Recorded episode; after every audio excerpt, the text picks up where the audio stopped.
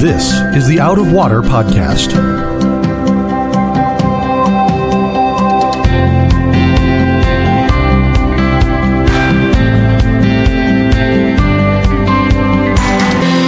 Out of Water is a production of Rio Vista Community Church in Fort Lauderdale, Florida. You can find it on Apple Podcasts, Google Podcasts, or Spotify. If you like what you hear, please subscribe and tell a friend to help them find Out of Water also. Welcome, folks, to another episode of the Out of Water Podcast. My name is Sam Caston Smith, and I'll be your host today. Joining me is Will Bushman. Hi, Sam. How are you doing? I'm doing great. You ready? School is starting today as we record. All the teachers are back on campus. Morgan is back, Yeah. prepping up for a year. What's that mean for the uh, Bushman household? little chaos, I think, Yeah, but a good chaos. like having to get up earlier and figure out. Yeah, school schedule stinks.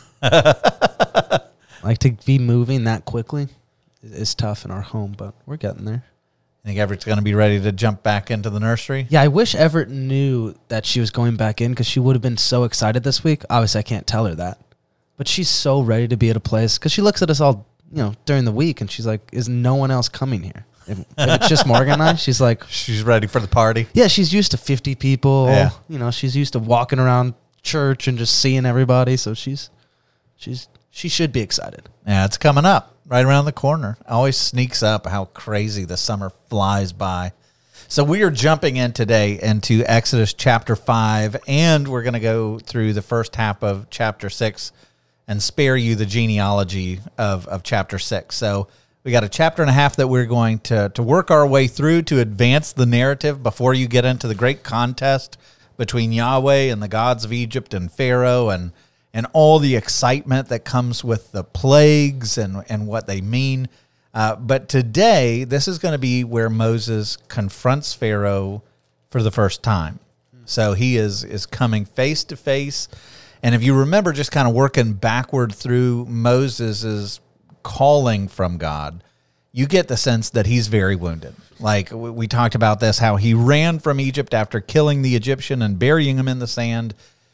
And we know that the Hebrews kind of turned on him. Not only did they not want to follow him in his, you know, staged revolution, but they actually tell on him to Pharaoh and say, you know, he killed an Egyptian eh, because Pharaoh finds out about it and decides to kill Moses. And so he runs away, spends 40 years with his father in law.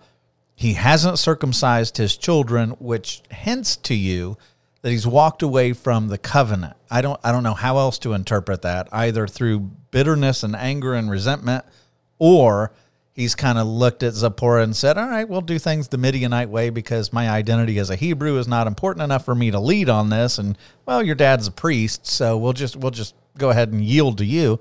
But in either case, he's kind of walked away from the importance of the claim of faith on his life which is really, really interesting. And so when God comes to him in the burning bush, Moses is totally fascinated with it. He, he recognizes that there's something otherworldly about it. And then God says, Hey, I'm calling you into mission. And Moses bends over backwards and does all kinds of gymnastics to try to convince God, you got the wrong guy. like, I, not me. Like, who am I? He's asking all these questions. You know, I've, I've got, I'm slow of speech. I've, I got all these problems, God. And really, when God makes accommodations for all of it, Moses is like, just send someone else. You know, please, just send someone else. And God will not relent from sending Moses on the mission. And you get the sense that Moses is terrified personally of what it might mean for him. I don't even know. Yeah, I mean, I'm sure he's terrified to go stand in front of Pharaoh and what Pharaoh might do to him with a weapon or something.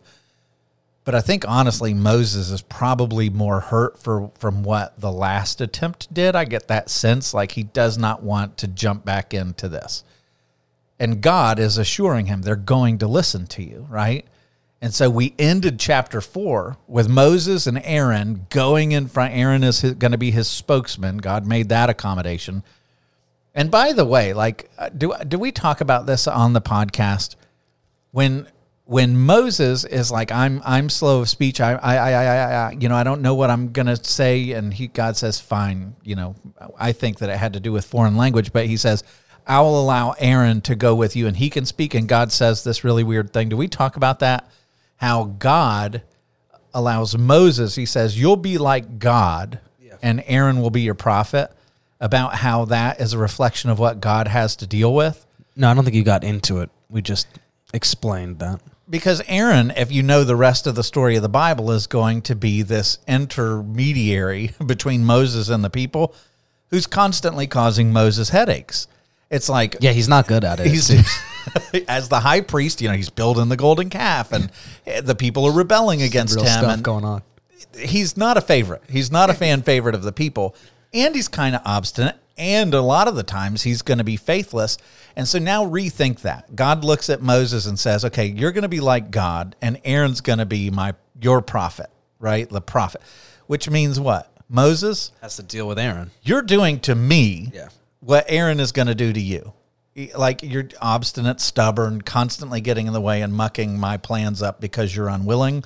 Like Aaron is going to now do that to you. So I always used to read that like Aaron, Moses, you're going to be like God, and Aaron's going to be your prophet. Like God is giving them a promotion, both of them, which is true.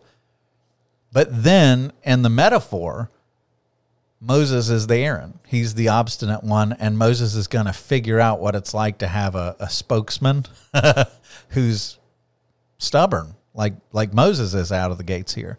Yeah, I think it's must be like feeling for when you become a grandparent and your kid finally has kids and you Yeah. just watch them go Yeah. through what sh- they put you through and you're like, yeah, this is how you were as a Yeah, then it toddler. becomes entertaining. Yeah, you were awful as a toddler, so this is what. So I assume it's kind of like that. And so when they go back and they talk to the Hebrew elders, they listen. And everything that God said was going to happen happens. And at the end of chapter four, you've got all of the Hebrews who are finding out that God has heard their prayers, that He sees them, and they are filled with gratitude and they bow their heads and they worship. And at the end of chapter four, man, like it seems like we're on the up and up. And then you get to chapter five and nothing goes the way that Moses expects it to. And so, like, a personal application here for everybody who's listening. When you are struggling to obey a calling or you know some some part of obedience that God is saying you need to lay down that addiction. You need to lay down this besetting sin. You need to commit your life to me. And you start doing the negotiating dance with God like Moses did. Well I, I don't think I'm you know now's not a good time or whatever and finally you act out in obedience and you do what God has called you to do like you expect things to go well right? You expect, you know, God's got to come through. I'm doing what He's asked me to do. So He owes me protection and blessing and favor, and everything should go right. And you know that's got to be Moses' heart here. You know, like, I didn't want to leave the Midianite wilderness, but I did for you, God. Now you owe me success. And so at first, he gets it. Things are going well. Which Then- is almost worse. Yeah, Because he's tasted like, oh no, everything's gonna be okay. Like he's not looking around anymore. Like the Hebrews are gonna stab me in the back. Everything's good. Yeah, it's, everything is going to be great, right? Well, here comes chapter 5. So verse 1 it says afterwards. So the people are all bowing and worshiping. Moses has a lot of, you know, momentum and wind at his back. Afterward Moses and Aaron went and said to Pharaoh. So that's just awfully like flippant, but imagine walking into the presence of Pharaoh cuz you don't get to just walk into the presence of Pharaoh. You've got to announce that you're coming you know, Moses has been a fugitive for 40 years. He has no idea what this new Pharaoh is going to do. You know, his dad wanted to kill Moses. This would have been terrifying. So good on Moses for having the faith and the courage to go do this. And so they went in and said to Pharaoh, Thus says the Lord, the God of Israel, let my people go that they may hold a feast to me in the wilderness. So here's Moses' long pause, like, okay, what what's going to happen? And remember, God has already told him, like, I'm going to harden Pharaoh's heart. There's, I'm going to lead people out with signs and wonders. So Moses has to know that this isn't going to be Pharaoh going, all right, great, see ya. So he knows there's going to be some some bruises and bumps along the way. And Pharaoh said, Who is the Lord that I should obey his voice and let Israel go? And I was reading a commentary like when Moses was called, remember Moses' first question was was who am I? And then he says, "Who are you?" This is the Pharaoh's first instinct is who is the Lord? I mean, that's really that's a great question. Like who is the Lord? Because if he's got claim to my life, if he's the infinite God of the universe, then I owe him my obedience. But Pharaoh doesn't believe any of that. And so it's like, who's the Lord that I should obey his voice and let Israel go? I don't know the Lord. And moreover, I will not let Israel go. And then they said, so it's like repeat, just in case you didn't hear it the first time, we're going to come back to the negotiating table and, and repeat what we want. They say, The God of the Hebrews has met with us. Please let us go a three days journey into the wilderness that we may sacrifice to the Lord our God, lest, and this is interesting, lest he fall upon us with pestilence or with sword. And so, what Moses is not doing here is saying, Hey, Pharaoh, God has told me that if you're obstinate and you stand against us, he's going to unleash by the power of his mighty right arm all sorts of plagues that are going to fall upon you, right? Note what's the language here? What did he just say? If you don't let a, let the people go, then he's going to fall upon us. All of us. Yeah, with the pestilence and the sword. And I don't know if he's referring to the Hebrews or all of us, including you, Pharaoh. But it's like Moses starts hedging his bets here when he's in front of Pharaoh. And I don't think this is what God said. God didn't say, hey, Moses, go tell Pharaoh that if he doesn't listen to me, I'm going to punish you. you know, like what's the incentive for Mo- for Pharaoh to be like, oh no, if if I don't let the people go, God's going to punish you? Why would Pharaoh care? But you get the sense that Moses kind of, I, I think he's hedging his bets here just a little bit from the gravity of this moment. And you get walking in this guy's presence. I mean, what God said is like, I mean, that was a lot. Yeah. Oh yeah. Like it would be tough to say that to Pharaoh upon first meeting. So yeah, you would feel like this is going to be a certain death sentence. Yeah, If like you I'm- said, I'm walking out here without my head. That yeah, kind of thing. Yeah, and remember, like in in Egypt, the Egyptians believe that Pharaoh is not just a king; he's a divine god who is in the presence of all the Egyptian pantheon, and and like and everybody believes it. Now Moses, what's interesting is Moses has seen behind the curtain. You know, he's seen Pharaoh without all the regalia on. He's seen Pharaoh at his worst, at his most human. And so he, I'm guessing he probably knows a little bit more than the average person who sees Pharaoh as this, you know, revered figure. But he also knows that Pharaoh does not tolerate dissent. They can't afford to in an autocratic regime. And so he's hedging his bets because he knows this could end badly. Remember, he had to run last time for his life. He knows Pharaoh has no issue just killing him. And so the king of Egypt said to them, Moses and Aaron, why do you take the people away from their work? Get back to your burdens. And now what's interesting is if you're Moses and you hear that, because it's plural, like when you look there at get back to your burdens, it's this is uh, plural, which means Aaron, yeah, I know you're a slave, but Moses, guess what? Get back in there. Yeah, you're you're not going anywhere. You're a Hebrew with them, so it's not like Moses can say, "No, no, no, I'm going back to Midian." No, Yeah, I'm, Pharaoh I'm looks- camping outside. yeah, so Pharaoh's like, "Your lot is with them. Get back to your plural burdens." And so he is seeing this as you're just distracting people from their labors, and that's the only thing that they're worth for me. And so it says, And Pharaoh said, Behold, the people of the land are now many, and you make them rest from their burdens. And so I want to just really quickly pause there because this is meant to show you a difference between our God and every other God who's ever existed.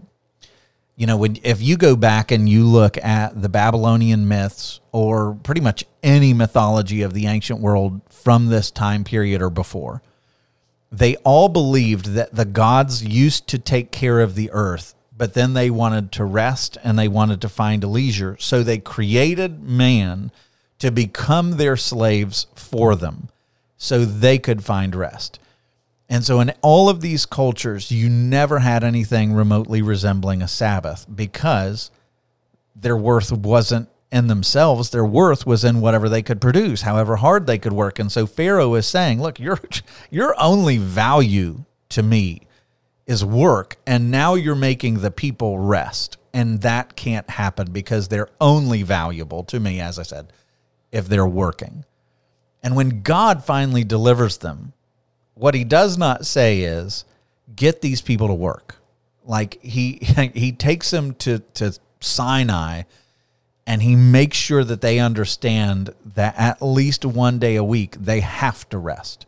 So it's the first time in the world where you find a God who comes to his people and says, I'm commanding you to rest, which is wild because what does that mean? Your value is not in what you produce. Your value, and by the way, your value is not just in the fact that you rest. What are you called to rest doing? Well, keeping the Sabbath holy and spending time with the Lord. And so that's just awesome that God is saying, "Hey, I don't I don't want you to just labor away. The most important thing about you is you, not your labors. I want you to come rest and spend some time with me." And so this is radically different than anything that these Hebrews had ever experienced, especially in Egypt where you got to think about this for 400 years seven days a week they worked. There was no rest. they the, the monotony of labor was all they knew.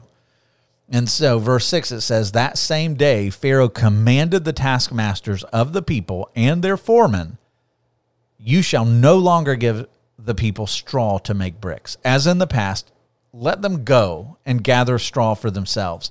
But the number of bricks that they made in the past, you shall impose on them. You shall by no means reduce it, for they are idle. In other words, like this proves that they're lazy. If they have time to sit around and complain and they're going off trying to figure out mutinies and finding people to come and negotiate with me for time away, like apparently they have too much time on their hands to sit around and complain.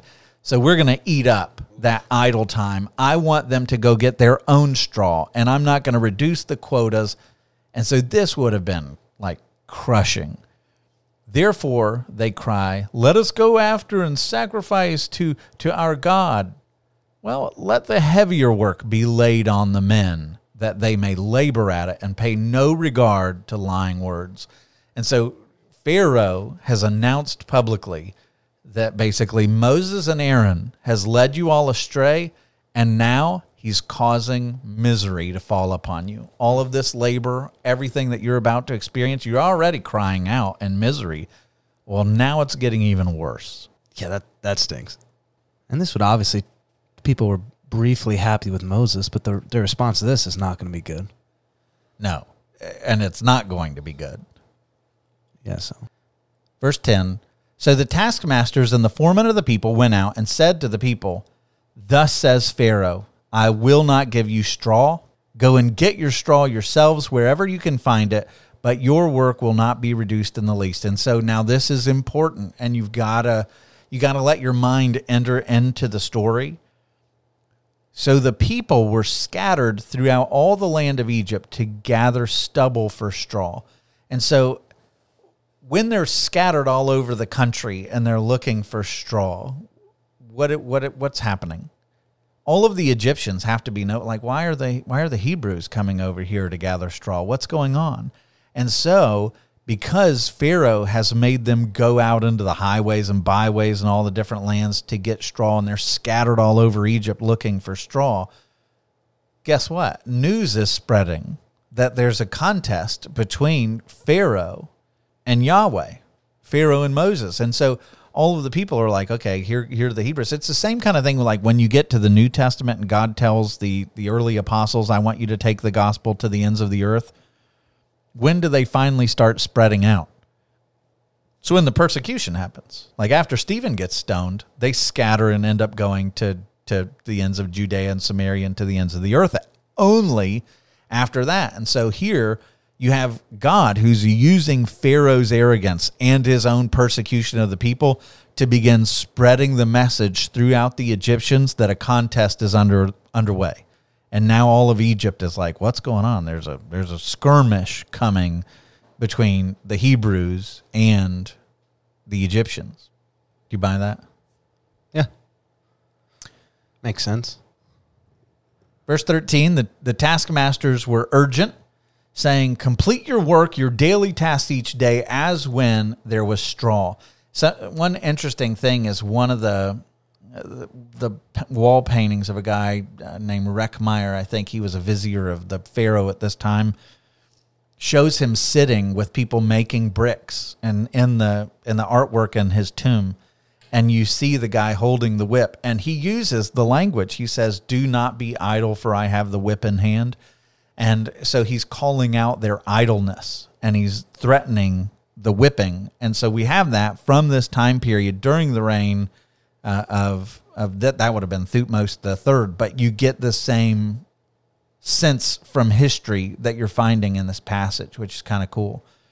And so it says, the foremen of the people of Israel, whom Pharaoh's taskmasters set over them, were beaten and were asked, Why have you not done all your task of making bricks today and yesterday as in the past? And so they're working and working and slaving and slaving and rushing, and they cannot keep up, and they're exhausted and they're getting beaten and so you can imagine they were already desperate and crying out to the Lord. And now it's gotten worse that God has gotten involved. I love that the scriptures don't hide this. It's not like God shows up and here comes the message of salvation and life gets easier. It gets noticeably worse at first, you know? Yeah. Like God's God's calling you away from the status quo. He's calling on a rebellion to tyranny and a rebellion against this slavery that he is going to lead them on. And initially, it's absolutely terrible. Can you relate to that? Yeah, because they're living in a world that wants nothing to do with God. Mm-hmm. So, in order to worship God, Pharaoh's obviously not going to let that happen easily. And I think the gods of this world don't let that happen easily in our lives either. Yeah. No, the first ask is hey, we just want to go on a three day trip out into the wilderness which makes me wonder like if pharaoh had said all right go for it like what would god um, god's not going to stop there he's not okay with slavery he's, he's going to continue on his mission to bring redemption and the the sole point of that is that god is pointing out that pharaoh is entirely unreasonable and wicked you know no matter what the offer would have been pharaoh refuses to surrender an inch to the lord or his people this is a, a thoroughly wicked man. And so here you have, you know, the the the preachers show up, right? And they're like, "Hey, we've got salvation for you." And a whole bunch of people do the altar call and they're worshiping God. And then life doesn't improve overnight. Things get dramatically worse, which I don't know what it is about that, but it feels, and uh, I mean, the obvious answer is that it's some kind of like satanic attack or it's a demonic spiritual attack.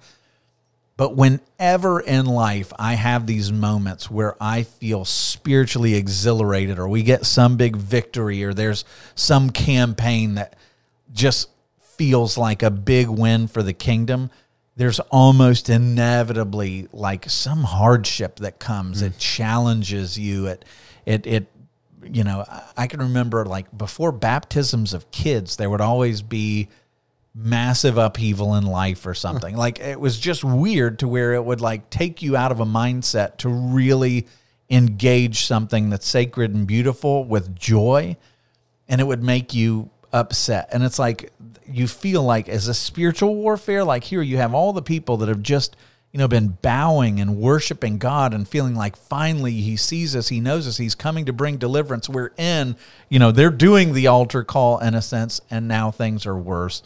And so what do they do? Verse 15 Then the foreman of the people of Israel came and cried to Pharaoh. Who do they go to? They, they don't go to who? Moses. And they don't go to Aaron. And they don't go to God right? Like every bit of this is like, okay, so now you have just the tyrant has clamped down on us and and made our lives far harder. It's not Moses who did it, it's not Aaron who did it, it's not God who did it. It was Pharaoh who did it. And the people of Israel came and cried to Pharaoh, Why do you treat your servants like this? And so they're throwing themselves at his feet like, We're, your servants. This is our identity. Like, why are you treating us like this? We're yours.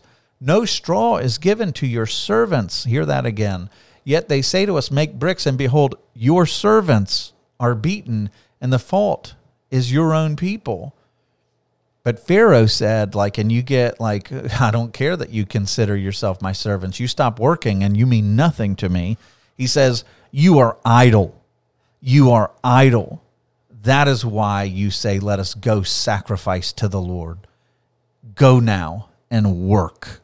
No straw will be given you, but you must still deliver the same num- number of bricks. And so, matter, no matter how much they plead and cry to Pharaoh, they're only valuable to him for their work. He has no interest in helping them. And yet they're throwing themselves at his feet, saying, Your servants, your servants, your servants. So, verse 19 the foreman of the people of Israel saw that they were in trouble when they said, You shall by no means reduce your number of bricks, your daily task each day. They met Moses and Aaron, who were waiting for them as they came out from Pharaoh. And here is something that I think is really actually helpful. As they came out from Pharaoh, and they said to them, The Lord look on you and judge, because you have made a stink in the sight of Pharaoh and his servants, and have put a sword in his hand to kill us. And so, right out of the gates here, like, not only do they not go to God with their petitions, not only do they not go to Moses or Aaron to be like, "Hey, th- this isn't going well. Like, help."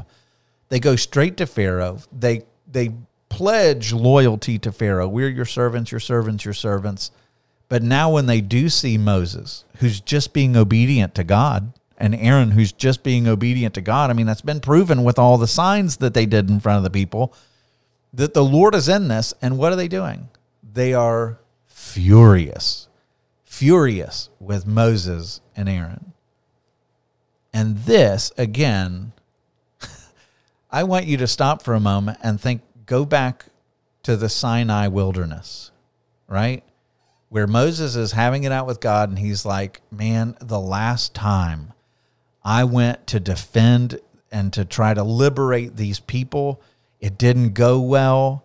They went to Pharaoh and told on me and turned on me and ran to Pharaoh.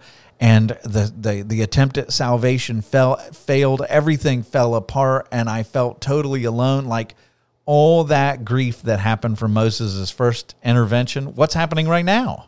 It's back, yeah. It's the same story. And so now I want you to stop for a moment because, uh, gee, can you relate to this? We're God calls you into ministry and you get the snot beat out of you by ministry or circumstance or whatever it is. And God says, okay, okay, pick, pick yourself up, brush yourself off. I want you to go back into the ministry field. And rather than God giving us some pie in the sky, you know, I'm going to make it roses and sunshine and daisies, and you're just going to skip around and everyone's going to follow you like Pied Piper. Moses even with God, because the first time he did it, he did it without God's calling. And now, even with God's calling, there's still hardship and suffering at the hands of the people that he's been called to rescue. And it's like God doesn't spare him from that. And he's God is going to teach him a humility that in ministry, even when the calling and anointing of God is on you, there are some times when the flock that you are desperately trying to rescue will bite you. And I remember having a conversation with uh, somebody who was struggling with addiction, and it was a we went out to dinner, and it was me, a wife, and husband. The husband had a really, really, really bad addiction issue, and the wife was having, in some sense, an intervention by bringing the pastor, and we sat and we talked about the the dire nature of this addiction and how it was not not only destroying his career path, but it was also wrecking their marriage. It was wrecking the view of his kids of him. He was trading a lot of stuff in to be able to hold on to this addiction. And the wife, through tears, is pleading with him to get help. And I thought for sure he's gonna he's gonna crumble. He's gonna humble himself. I don't know if he'll actually do it in the long run, but he got angry as could be, and he lashed out at her. And it was like, you know, you are not for me, and you're doing this, and you're, you know, and it was like, for whatever reason, this passage reminds me of what it's like to do counseling with somebody who's in the deep throes of addiction. Because this is almost, and, and if you've ever walked with somebody who has a deep attachment to a particular sin, or somebody who's really, really deep into the throes of addiction, and you come and you love that person, like you you want the absolute best for that person, and you come and you say, "Hey, I am coming with a message of salvation I'm here to help. I'm here to bring God's, you know, intervention to rescue that you from this destructive way of life. Never does that intervention start with the person who's enslaved going, "Oh, I'm so glad you're here." They will lash and they hate the addiction. They know the addiction's destroying their lives. And yet, just like the Hebrews run to Pharaoh and say, Your servant, your servant, your servant, please, please, please. And he doesn't care about you. He's just going to use you up. And what who is it that you trash? Who is it that you you lash out at against as an addict?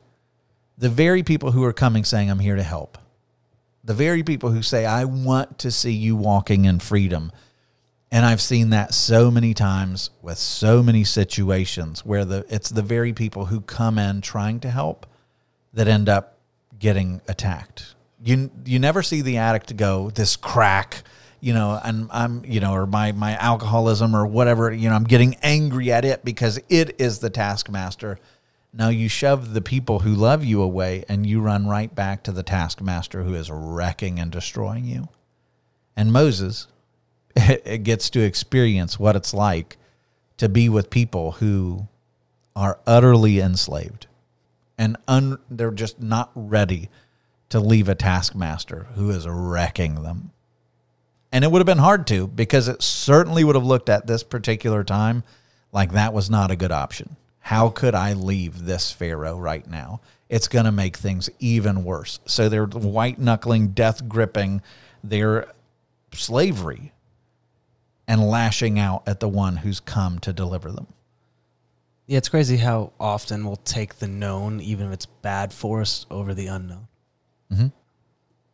Yeah, even when you put it like that, like, oh, one is obviously dramatically different, one's obviously better, but in this moment, they're like, oh, it seems like only Pharaoh can bail us out. It just doesn't feel like God has control of the situation, so we're going to go to him. Yeah, he's the he's the only one that's proven to have power in my life sadly, he always uses that power for destructive purposes, you know, to to wreck me. Um, and but that's that's where they're at. So they're angry. You you know, let the Lord look on you and judge. And they're so arrogant. They're so certain that Moses has done them wrong that they're like, you know, let the Lord come here. Look at both of us. Look at this situation. God would judge you for what you've done to us. Um, you you've made things worse for us. And then Moses, of course, you know, it's like the domino flowing back the other way. Pharaoh oppresses them, they oppress Moses, and now Moses is going to go lay it at God's feet. Then Moses turned to the Lord and said, Oh Lord, why have you done this evil to this people? Now, the word evil there, it's, you know, when we hear the word evil, we think that, you know, a moral category like Moses is, is accusing God of being malicious or you know really awful, evil.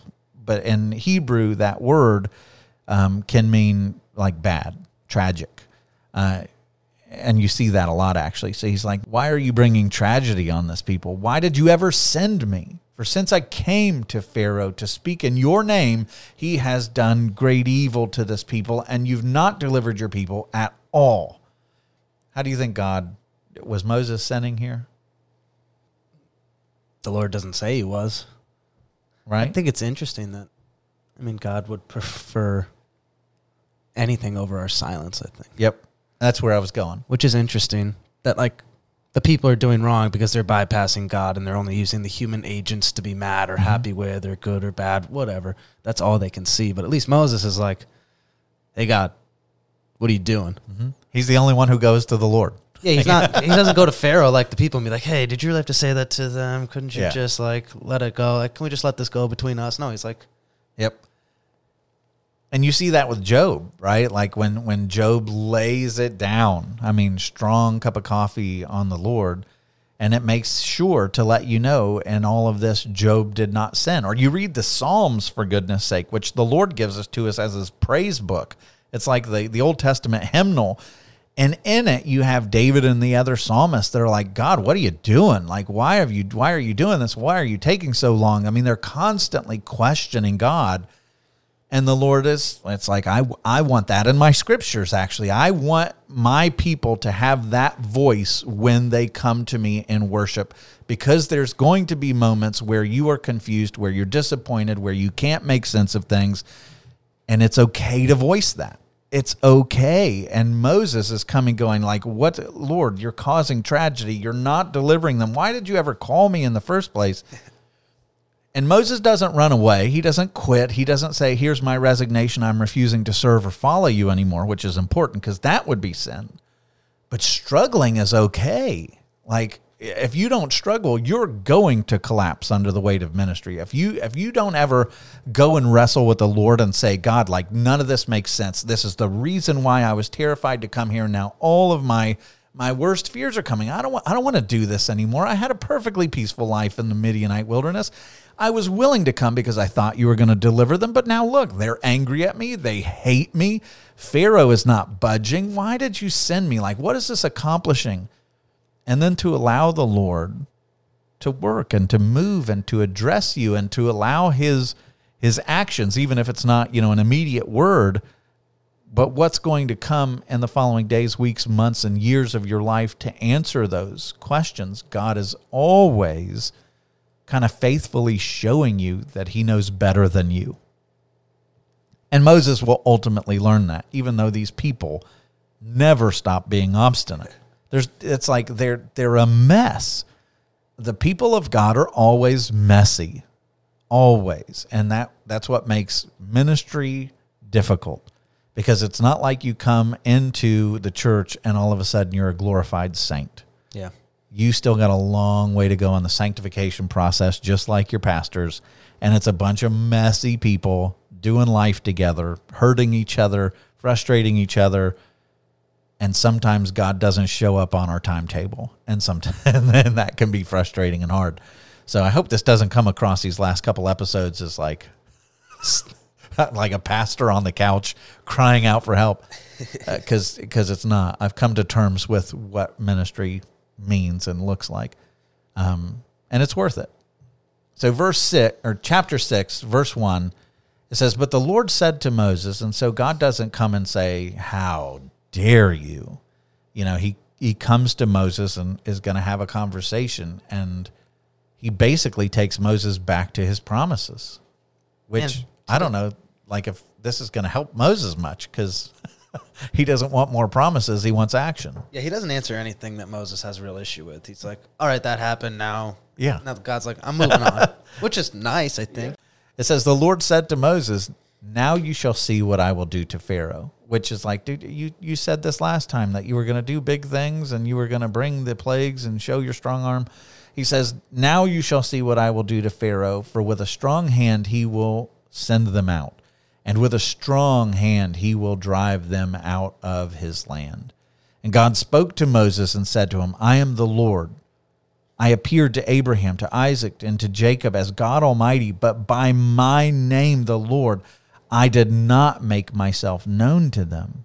I also established my covenant with them to give them the land of Canaan, the land in which they lived as sojourners. Moreover, I've heard the groaning of the people of Israel, whom the Egyptians hold as slaves, and I have remembered my covenant.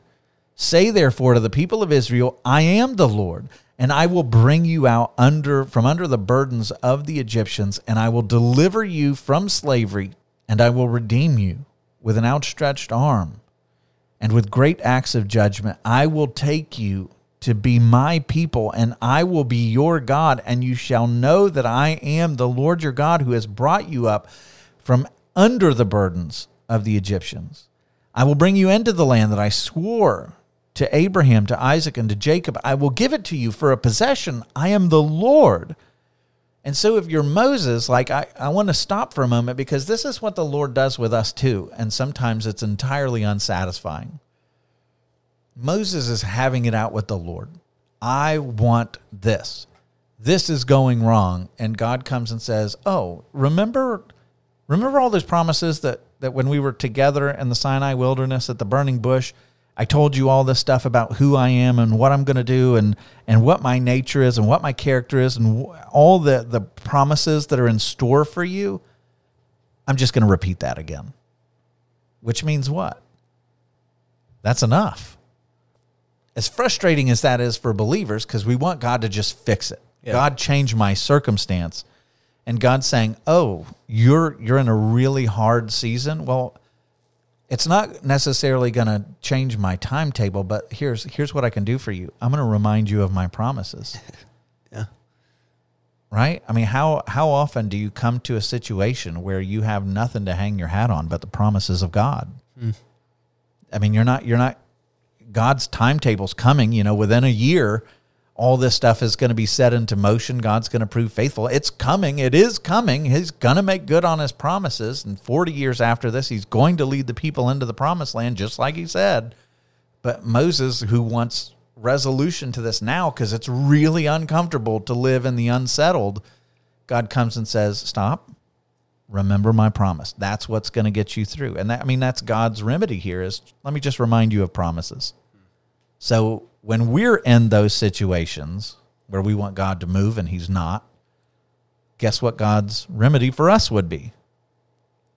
Go back and look at the promises and let your heart settle in them, believe them, trust them, know them. That will help you to work your way through the really, really hard season. Yeah, I think even even if we're looking at the Bible, like what we're six chapters in Exodus and we did fifty chapters on Genesis, and there's a lot more waiting than action in all of those chapters. That's true. Like you look at the story of Abraham, and I mean we're still waiting on the land portion of the promise from Abraham. Still, it's true. so it is interesting how, man, there's a lot more waiting for movement than actual movement, and the waiting's obviously completely worth it. Mhm. But it is like we do have to just reconcile with ourselves whether we like it or not. Like I may be in more waiting than ever, Mhm. and I have to learn how to do that well. Totally. And it and it's like being learning I'm trying to figure out how to say this. To to gain the strength in your faith to where you genuinely believe that when God makes a promise, it's, it's as good as done. It's it's sealed. You may not have it yet, but take comfort in knowing that you have it. It's sealed. It's like, you know, I love that in Ephesians, I, I mentioned this in the, when I was uh, speaking in church a couple of weeks ago, but where in, in Ephesians, I love that when Christ talks about what he's purchased for us, that we, you know, we were crucified with him, we were risen with him, we ascended with him, we are seated in the heavenly places with him. And it's like, wait a minute, I don't I'm not seated in the heavenly places, but it's talking about we were seated with him in the heavenly places, past tense, talking about how certain our present and future realities are. Um, but that's just that's that's the way that the scriptures are. It's like the prophets speak about future things in past tense because it's like they're as good as done. And so coming to the promises of God and really soaking in them, trusting in them, and sitting in them when the the here and now is not so pleasant. And that's what Paul when Paul is suffering, what does he do? He's like all these present sufferings are not worthy to be compared with the glories that will be revealed in Christ Jesus. So you look at the early church when they're in the midst of great suffering, what are they looking forward to? The promises. The promise, the promise, the promise, the promise. And so it seems frustrating when Moses is like, "God, I need you to show up." And God's like, "Let me let me walk you through the promises again." That's God's remedy for the waiting before he actually delivers.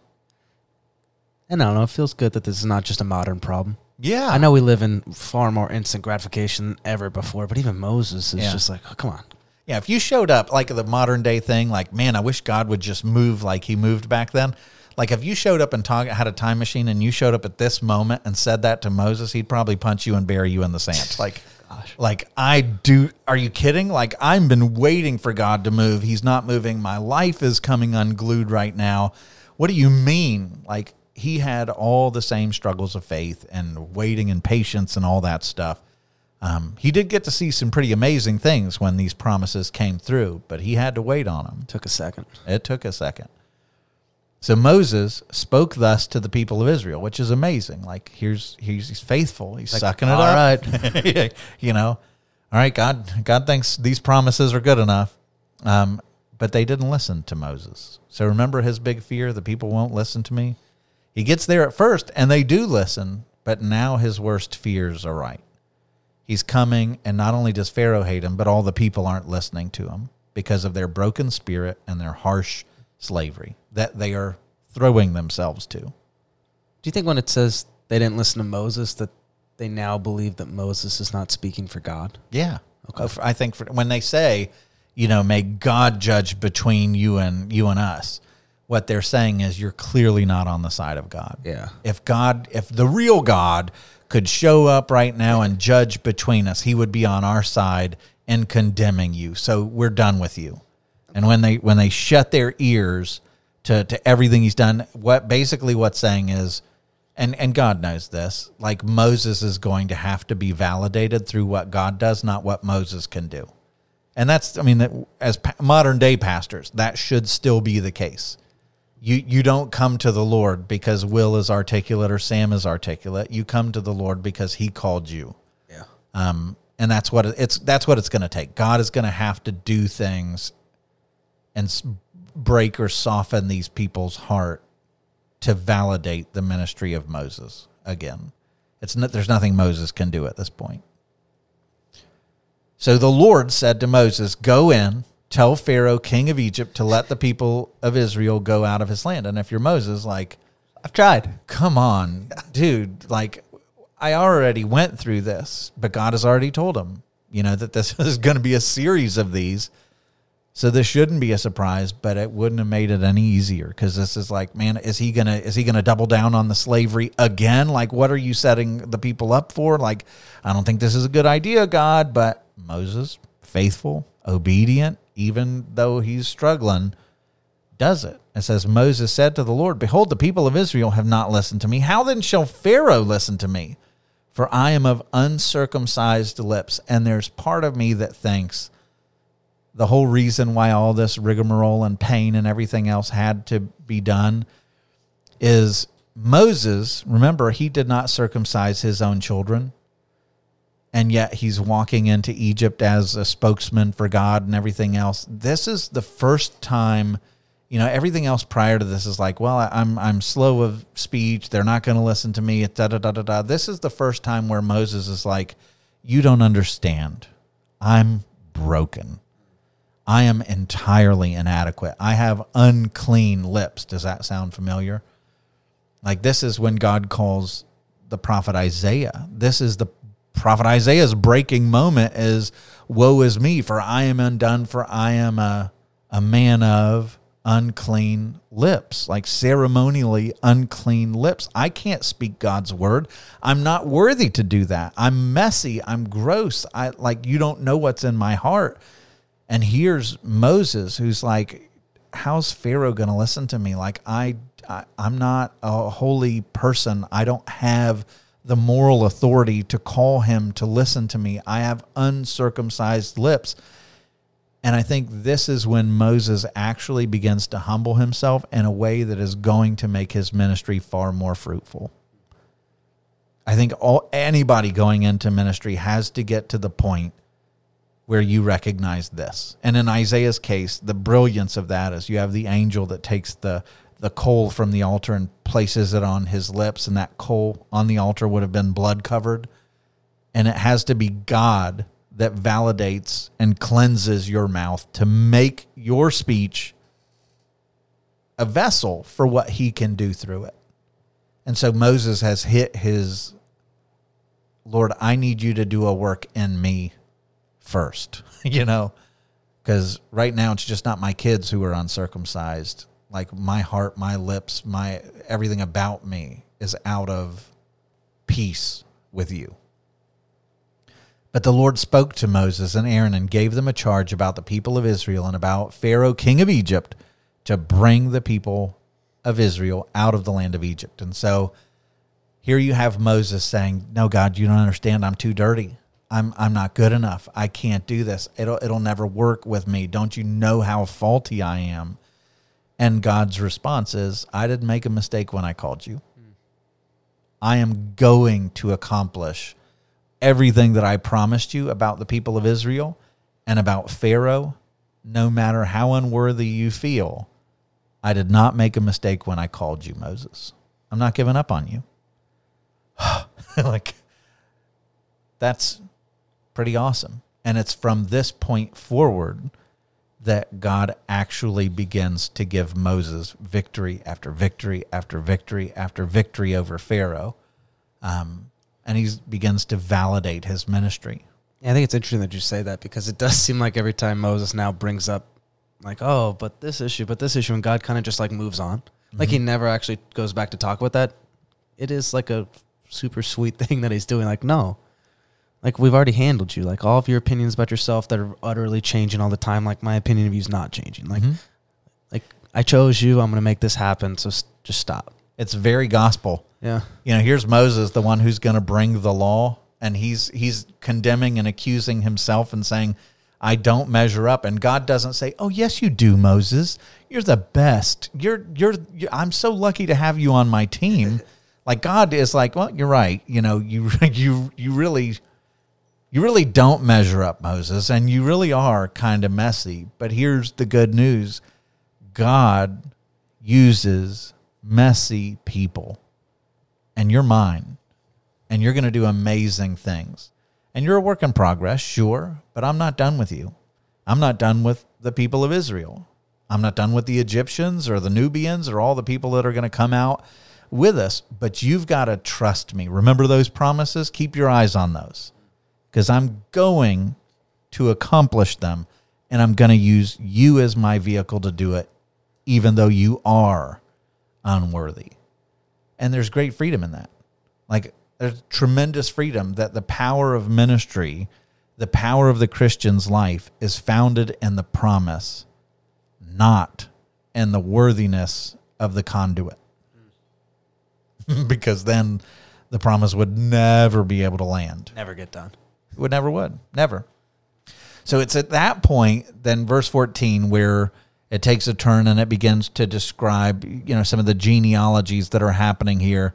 And at the end verse 28 it jumps back in and it wants to repeat this. So it gets repetitive for a purpose. It wants you to remember this is where moses was. Uh, verse 28 it says on that day when the lord spoke to moses in the land of egypt the lord said to moses i am the lord. Tell pharaoh king of egypt all that i say to you but Moses said to the Lord, Behold, I am of uncircumcised lips. How will Pharaoh listen to me? And so this is, God is going to say, Do you understand? Like, I'm going to make you like a God to Pharaoh. And he intervenes and says, I'm going to use you. It's not about your unworthiness. So it wants you to understand that. And when we get into chapter seven, we see the, the plagues start ramping up, and God is going to go give Pharaoh some business. and he is going to show uh, some of the most fascinating parts of, of all of Exodus to me. He is going to use the 10 plagues to utterly demolish all the pantheon of Egyptian gods. By the time that he is done with the 10th plague, every single Egyptian god is destroyed and humiliated in the sight of the people. All that to say, they're evangelistic in nature. God is wrecking idols to call people to himself. You know, God loves to wreck idols to call people to himself. And a lot of the time, we get angry at those that are calling us to salvation because we love our idols and we want to bite Moses' head off when he tells us that he's come to rescue us from our slavery. But maybe it is time to start resonating with this story and seeing God loves you too much. He will come into your life and smash all of your idols to draw you to himself. And he brings people who are, are sacrificing greatly to come into your life and to call you away from your idols. And so, if that's you, try not to bite at them.